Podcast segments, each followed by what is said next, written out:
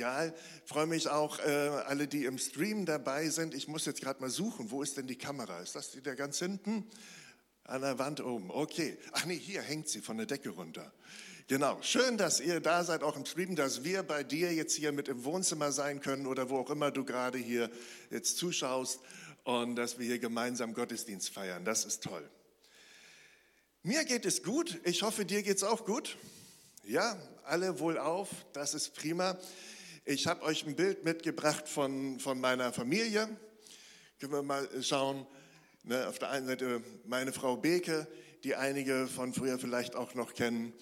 Und das sind meine Jungs, die kennt ihr nur in der kleinen Version von vor 20 Jahren. Ja, die, die sind jetzt inzwischen alle größer, 21 und 23 Jahre alt und äh, haben auch schon längst das Haus verlassen, sind also verstreut in Deutschland. Genau, einen ganz herzlichen Gruß von meiner Familie an euch alle.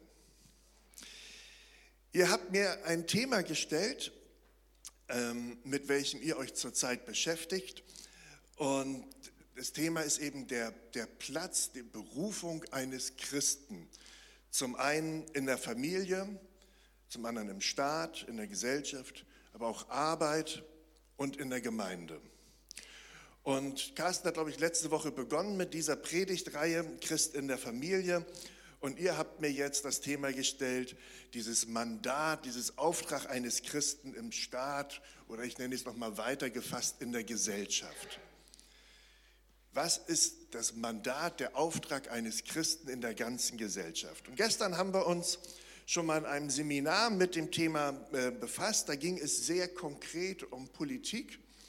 Und heute Morgen möchte ich das eben ein bisschen weiter fassen, diese Thematik als Auftrag in der Gesellschaft, Gottes Weg und dein Beitrag, diese Gesellschaft zu verändern, damit dieses Land und diese Stadt ein besserer Ort wird.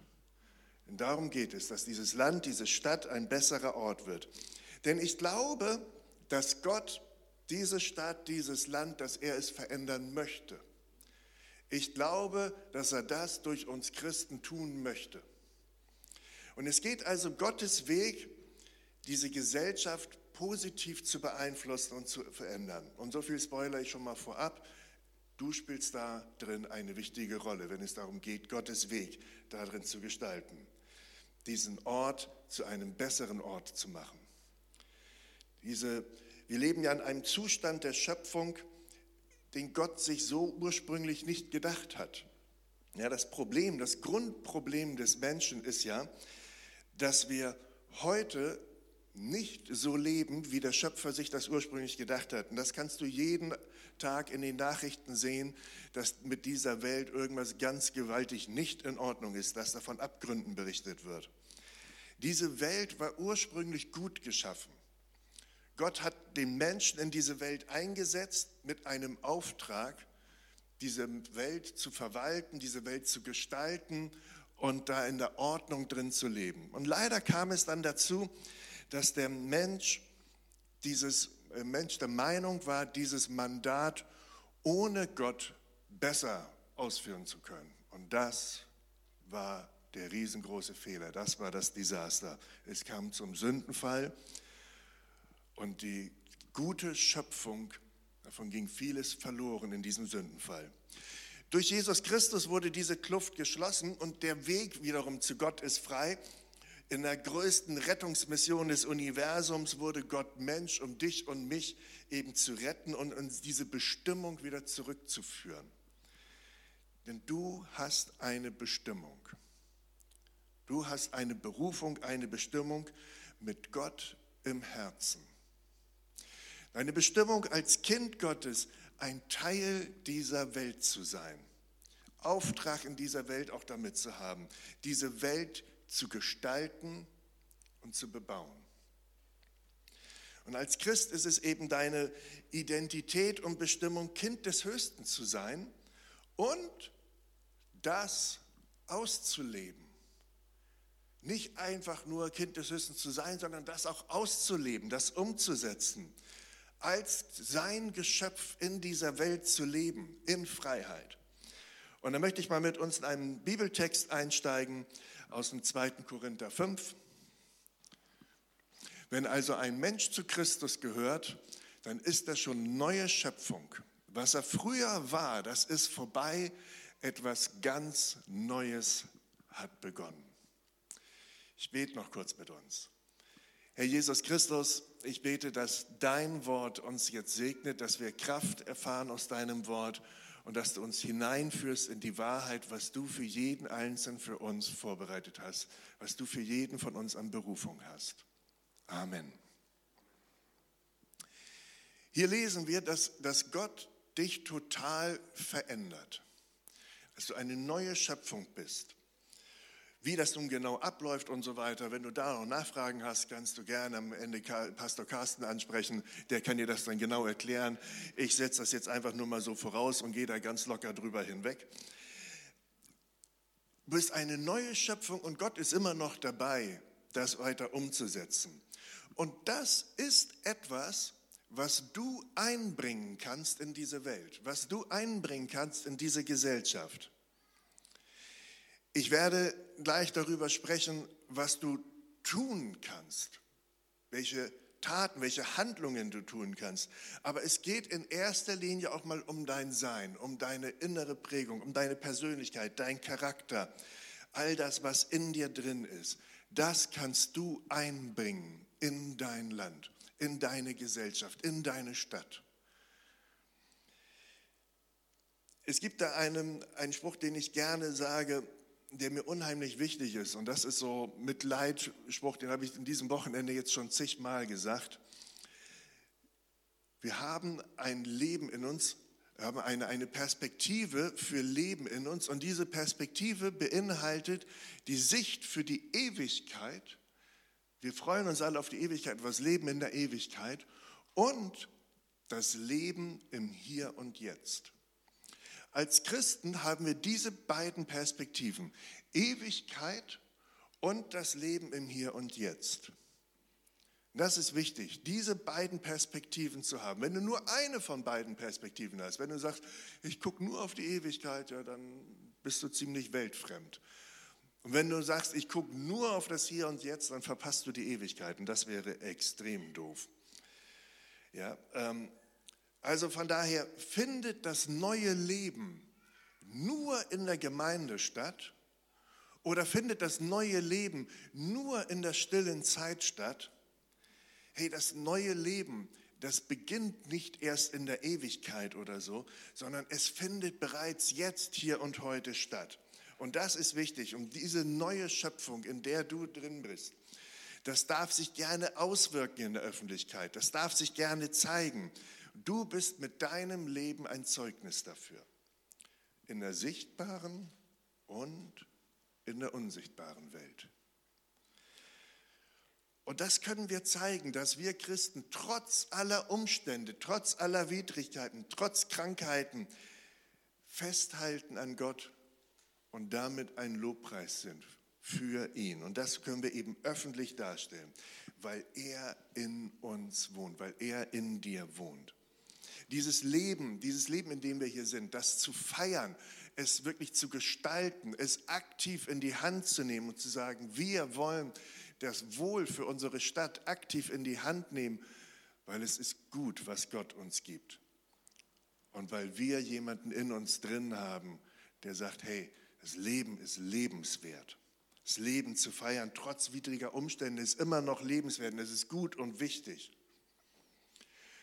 Und das können wir eben auch den anderen Menschen zeigen, anderen Menschen respektvoll, mit Wertschätzung begegnen, obwohl die vielleicht ganz anderer Meinung sind.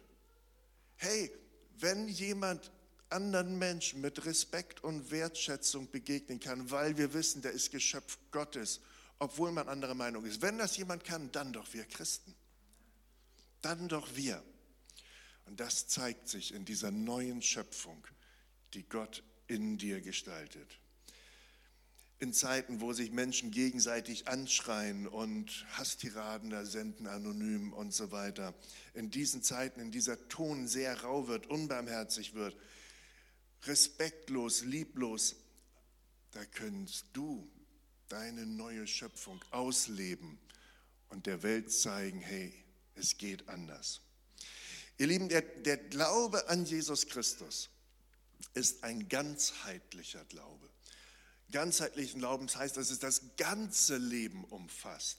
Und das ist mir wichtig, dass wir das eben erkennen, dass der Heilige Geist nicht nur was für Herz ist und für mein Geist und mein inneres Wohlbefinden, sondern für das ganze Leben. Für das ganze Leben, nicht nur mein Leib irgendwie, dass ich mal zum Gym gehe und so, sondern für das ganze Leben, Montag, Dienstag, Mittwoch, all das und alle Bereiche, die das umfasst. Der Heilige Geist ist für die ganze Welt da. Wir lesen mal aus dem Propheten Jesaja, wie der das so ausgedrückt hat. Heilig, heilig, heilig ist der Herr, der allmächtige Gott. Seine Herrlichkeit erfüllt nur die Gemeindehäuser. Nee, die ganze Welt. Ja, die ganze Welt. Überall. Überall finden wir das. Der Heilige Geist, er äußert sich nach außen. Der äußert sich nach außen. Der hat immer einen Drang, nach außen zu gehen. Der ist in deinem Herzen, aber er will nach außen. Er will raus. Er hat immer so diesen Drive, nach außen zu gehen. Als erstes zum Thema Mission und Evangelisation. Aber dabei bleibt der ganzheitliche Heilige Geist nicht stehen, sondern der will weiter, er will auch andere Lebensbereiche mit beeinflussen. Alle Belange deines Lebens.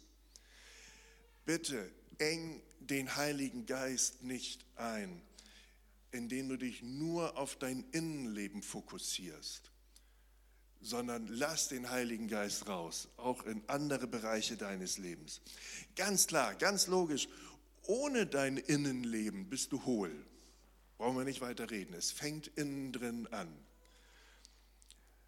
Aber er möchte raus. Er möchte raus in die Weite. Den Drang, nach außen zu gehen. Es gibt zwei gefährliche Aussagen, die deinen Glauben einengen wollen.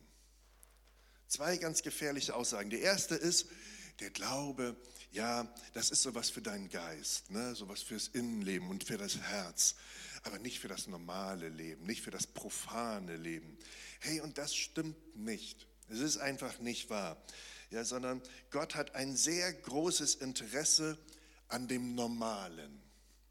Wir Pfingstler, wir haben da so einen Hang dazu, wir gucken immer auf das, was besonders ist, auch gerade in der Bibel, wenn wir Bibel lesen. Aber ich mag die Bibel, weil da auch so viel Normales erzählt wird. Stinknormales. Und da hat der Heilige Geist ein großes Interesse dran, an dem ganz normalen Alltag, an dem, was so passiert. Gott wurde Mensch. Diese Botschaft, dass er Mensch wurde, dass er in diese Welt kam, ich glaube, das haben wir auch noch nicht ausreichend bis zum Ende durchbuchstabiert, was das alles bedeutet, dass Gott in diese Welt kam. Da kratzen wir noch an der Oberfläche. Und die zweite gefährliche Aussage ist, dein Glaube sei Privatsache. Ja, das, das sagen viele Menschen, das wird uns oft so gesagt aus der Umwelt heutzutage. Ähm, mir schlägt das oft so entgegen, dass erst einmal ein sehr positives Votum, dass es heißt, ah, das ist ja toll, dass du glaubst, das finde ich ja unheimlich spannend und so. Und dann kommt aber so hinterhergeschoben, ähm, das ist dann ja aber auch Privatsache. Ne? Also mach das mal so schön für dich privat, nicht in der Öffentlichkeit. Der Heilige Geist möchte aber in die Öffentlichkeit. Der Heilige Geist ist einer, der wirklich raus will. Das hat er schon Pfingsten vor 2000 Jahren gemacht. Und das ist immer wieder, er möchte raus aus dem Innenleben, aus dem Privatleben. Der Heilige Geist umfasst die ganze Welt. Und er ist überall daran interessiert. Also, von daher, reduziere den Heiligen Geist nicht auf dein Innenleben, nicht nur aufs Herz, auf die stille Zeit oder so, der Heilige Geist und ich, sondern lass ihn raus, öffne da deine Perspektive, lass deine Sicht viel größer sein. Ne, er sieht dich mit Leib, Seele und Geist. Er sieht die ganze Welt mit ihren Belangen und die Nöte der Welt, die sind so groß, die sind so groß, dass wir davor unsere Augen nicht verschließen können. Ja sagen zum Heiligen Geist, das heißt halt auch Nein sagen zur Armut, zur Ungerechtigkeit, zur Gewalt und all den ganzen Dingen. Wir können nicht Ja sagen zum Heiligen Geist und gleichzeitig, äh, das interessiert uns ja alles nicht, sondern Ja sagen zum Heiligen Geist heißt halt auch Nein sagen zur Ungerechtigkeit. Lies mal die Bibel durch zum Thema Gerechtigkeit, steht unheimlich viel drin. Ja sagen zum Heiligen Geist heißt auch Nein sagen zum Unglauben.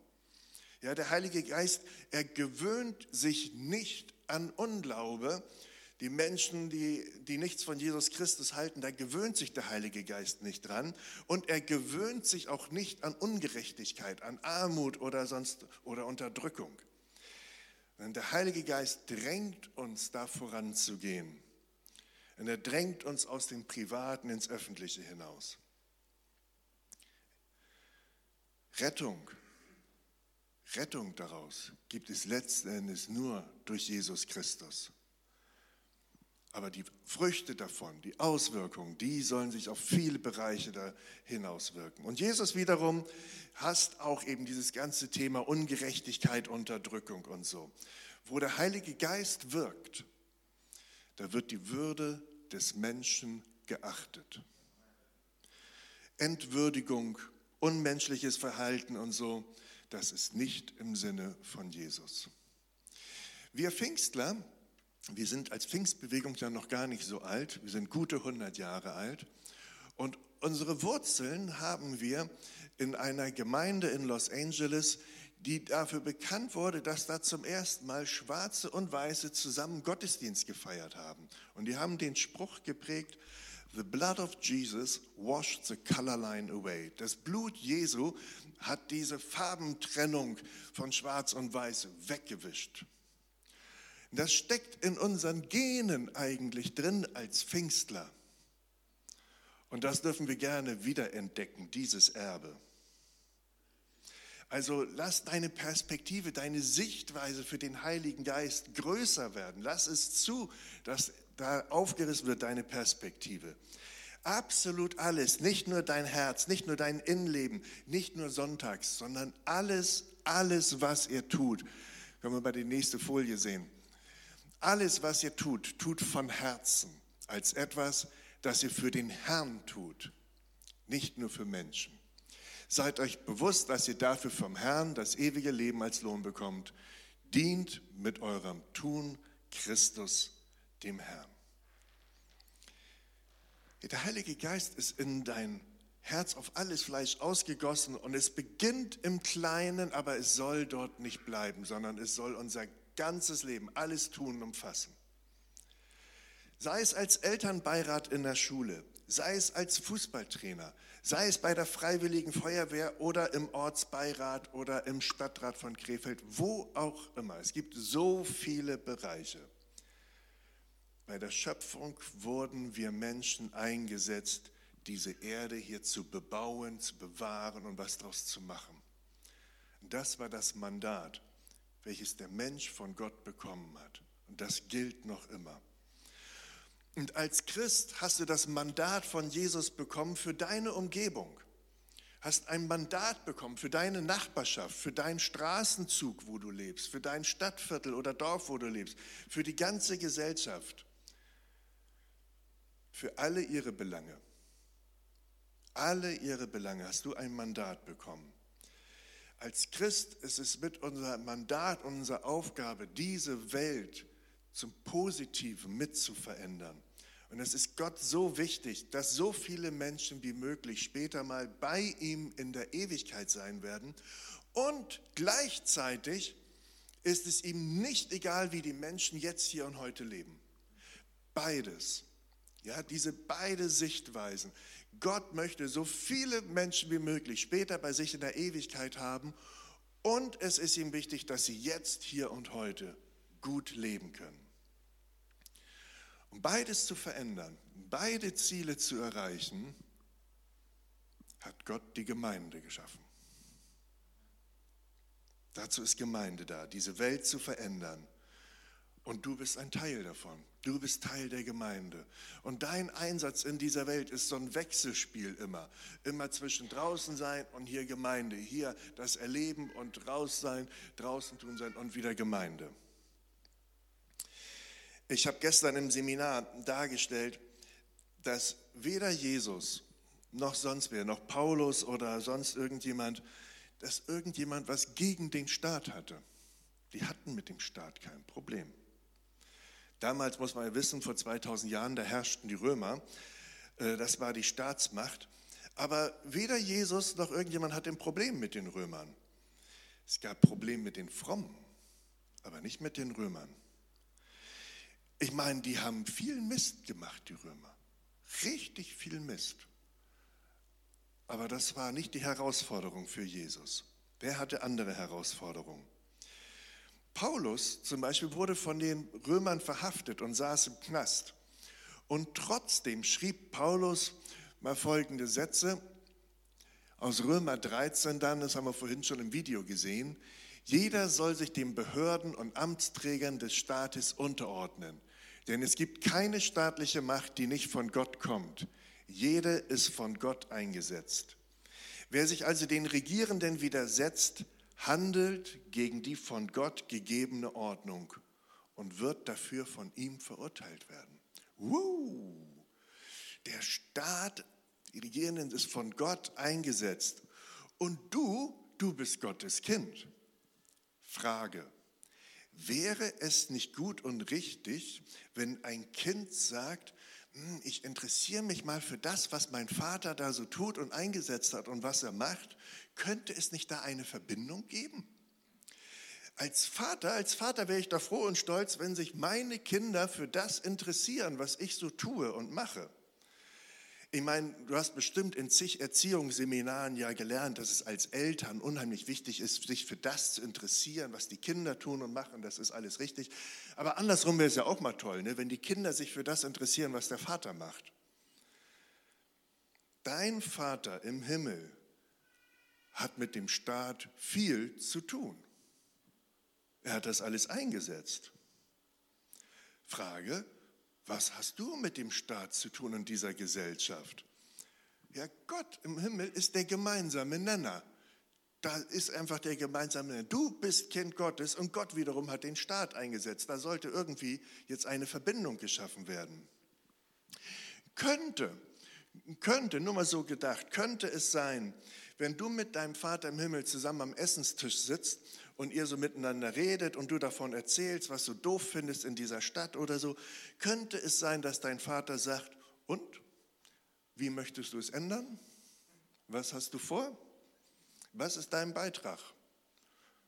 Könnte das sein, dass das ein Gespräch mit so einem Vater wäre, der alles eingesetzt hat? Jede Ordnung ist von Gott eingesetzt. Okay, wir lesen mal weiter. Wer gut und richtig handelt, braucht die staatliche Macht ohnehin nicht zu fürchten, denn das muss nur wer Böses tut. Wollt ihr also ohne Angst vor Bestrafung leben, dann tut, was richtig ist und gut ist und euer Verhalten wird Anerkennung finden. Die Staatsgewalt steht im Dienst Gottes zum Nutzen jedes Einzelnen. Wer bei Unrecht tut, muss sich fürchten. Gott hat nicht ohne Grund die Macht übertragen, Strafen zu verhängen. Sie handelt im Auftrag Gottes wenn sie unbestechlich alle bestraft, die Böses tun. Das kommt vielen Christen so entgegen. Ne? Nichts falsch machen, dann ist alles okay. Ja, du machst ja auch gar nichts. Ja, genau, ich mache deswegen auch nichts falsch. Nichts machen hilft am besten. Hm. So erlebe ich viele Christen. Nichts falsch machen, dann passiert dir nichts. Obwohl, obwohl wir Christen doch nun eigentlich diejenigen sind, die die weltweit beste Botschaft zum Thema Fehlerkultur haben. Wenn irgendjemand auf dieser Welt eine gute Botschaft zum Thema Fehlerkultur hat, dann doch wir Christen. Ich habe vor kurzem einen Satz gehört, sagte jemand, ich habe so viel aus meinen Fehlern gelernt, ich habe deshalb beschlossen, noch welche zu machen. Das fand ich gut. Ja, ähm, also jetzt, Achtung, man, man kann, man kann den Pastor jetzt auch richtig verstehen. Du musst ihn nicht falsch verstehen. Ich will dich nicht zum Sünden verleiten, äh, verleiten oder so. Aber ein bisschen Mut haben, um Fehler zu machen. Ein bisschen Mut haben zu sagen, okay, ich traue mich mal aus der Deckung raus. Ich traue mich noch einmal irgendwo auch Stellung zu beziehen oder so. Nun, Paulus sieht eben diesen ganzen Staatsapparat als positiv an. Das sehen wir jetzt hier aus den Texten, was wir lesen bei Paulus. Er sagt, das ist positiv, das ist gut, das ist von Gott. Nun gab es damals vor 2000 Jahren, als Paulus das schrieb, da gab es halt nur Kaiser und Statthalter und Zollner und da gab es keine Bürgerparlamente, da gab es keinen Elternbeirat, da gab es keine Bürgerinitiativen, keinen Betriebsrat oder irgendwie was. Absolut nichts. Das hast du heute alles. Wir leben ja heute in einem ganz anderen System, wo du viel, viel mehr Möglichkeiten hast, dich einzubringen. Du hast ein riesengroßes Vorrecht, in einer Zeit zu leben, in der du dich engagieren kannst. Du kannst mitarbeiten, wo auch immer dein Vater im Himmel dich einsetzt, wo er dir Gaben für gibt. Ja, wenn du als Klassensprecher bist und so, dann sieh diesen Dienst als Klassensprecher doch als Dienst von Gott an, wo du eingesetzt bist. Wenn du im Betriebsrat bist, dann sieh deinen Dienst als Dienst von Gott gesetzt an. Elternbeirat, Stadtrat, Landtag bis hin zum Bundestag, Bundesregierung, sie handeln im Auftrag Gottes. Das gibt uns zwei Perspektiven. Das eine wenn du das nächste Mal ein Knöllchen bekommst, ja, so einen netten Brief nach Hause bekommst, wo dann ein nettes Foto von äh, dir so mit drauf ist und so, wo du hinterm Steuer sitzt von deinem Auto, dann bekommst du diesen Brief ja quasi im Auftrag Gottes, wenn ich das jetzt hier so richtig lese. Ja? Ähm, okay, ich, ich gebe zu, das kratzt ein bisschen mein innerliches Gefühl von guter Botschaft und an und so. Da habe ich schon, muss ich schon immer mal so tief durchatmen und so weiter. Aber diese innere Haltung zu haben, hey, der den Brief da jetzt mir geschickt hat, der handelt im Auftrag Gottes. Und die zweite Perspektive ist, du kannst da ja mit einsteigen, du kannst ja auch die Seiten wechseln und kannst sagen, okay, ich möchte auch im Auftrag Gottes handeln, an irgendeiner Stelle. Wenn du dann derjenige bist, der den Blitzer aufstellt an der Straße, dann sag mir vorher Bescheid, wo er steht, okay? Dann, ähm, aber es ist die Frage der Sichtweise. Der öffentliche Dienst, all das, es ist von Gott eingesetzt. Und jede Form, wo du dich beteiligst, irgendwo in der Öffentlichkeit, sieh es als deinen Dienst von Gott an, hier in dieser Welt. Und so schreibt Paulus weiter, lesen wir mal weiter, es sind also zwei Gründe, weshalb ihr euch der staatlichen Macht unterordnen müsst. Zum einen, weil euch sonst das Urteil Gottes droht, zum anderen, weil schon euer Gewissen euch dazu auffordert. Die Vertreter des Staates üben ihren Dienst im Auftrag Gottes aus. Deshalb zahlt er ja auch Steuern. Oh, leidiges Thema, ich weiß, ich weiß. Aber im Auftrag Jesu, den Menschen zu dienen, das kannst du also durch Mission, durch Diakonie und halt auch durch den Dienst als Beamter, als Politiker, als Polizist, als Soldat, als noch vieles mehr. Überall kannst du im Auftrag Gottes unterwegs sein. Und ich werbe dafür, deine Sichtweise, deine Sichtweise dazu weiten, einen breiteren Horizont zu bekommen für den Dienst für Gott. Ich werbe dafür, dass deine Sichtweise vom Reich Gottes viel größer wird viel größer. Das Reich Gottes ist so viel größer, als wir uns das vorstellen. Ich werbe dafür für deinen Dienst und dein Verhalten gegenüber dem Staat. Gebt also jedem, was ihr ihm schuldig seid, zahlt die Steuern, die man von euch verlangt, ebenso den Zoll, unterstellt euch der staatlichen Macht und erweist denen, die Anspruch darauf haben, den notwendigen Respekt. Notwendiger Respekt.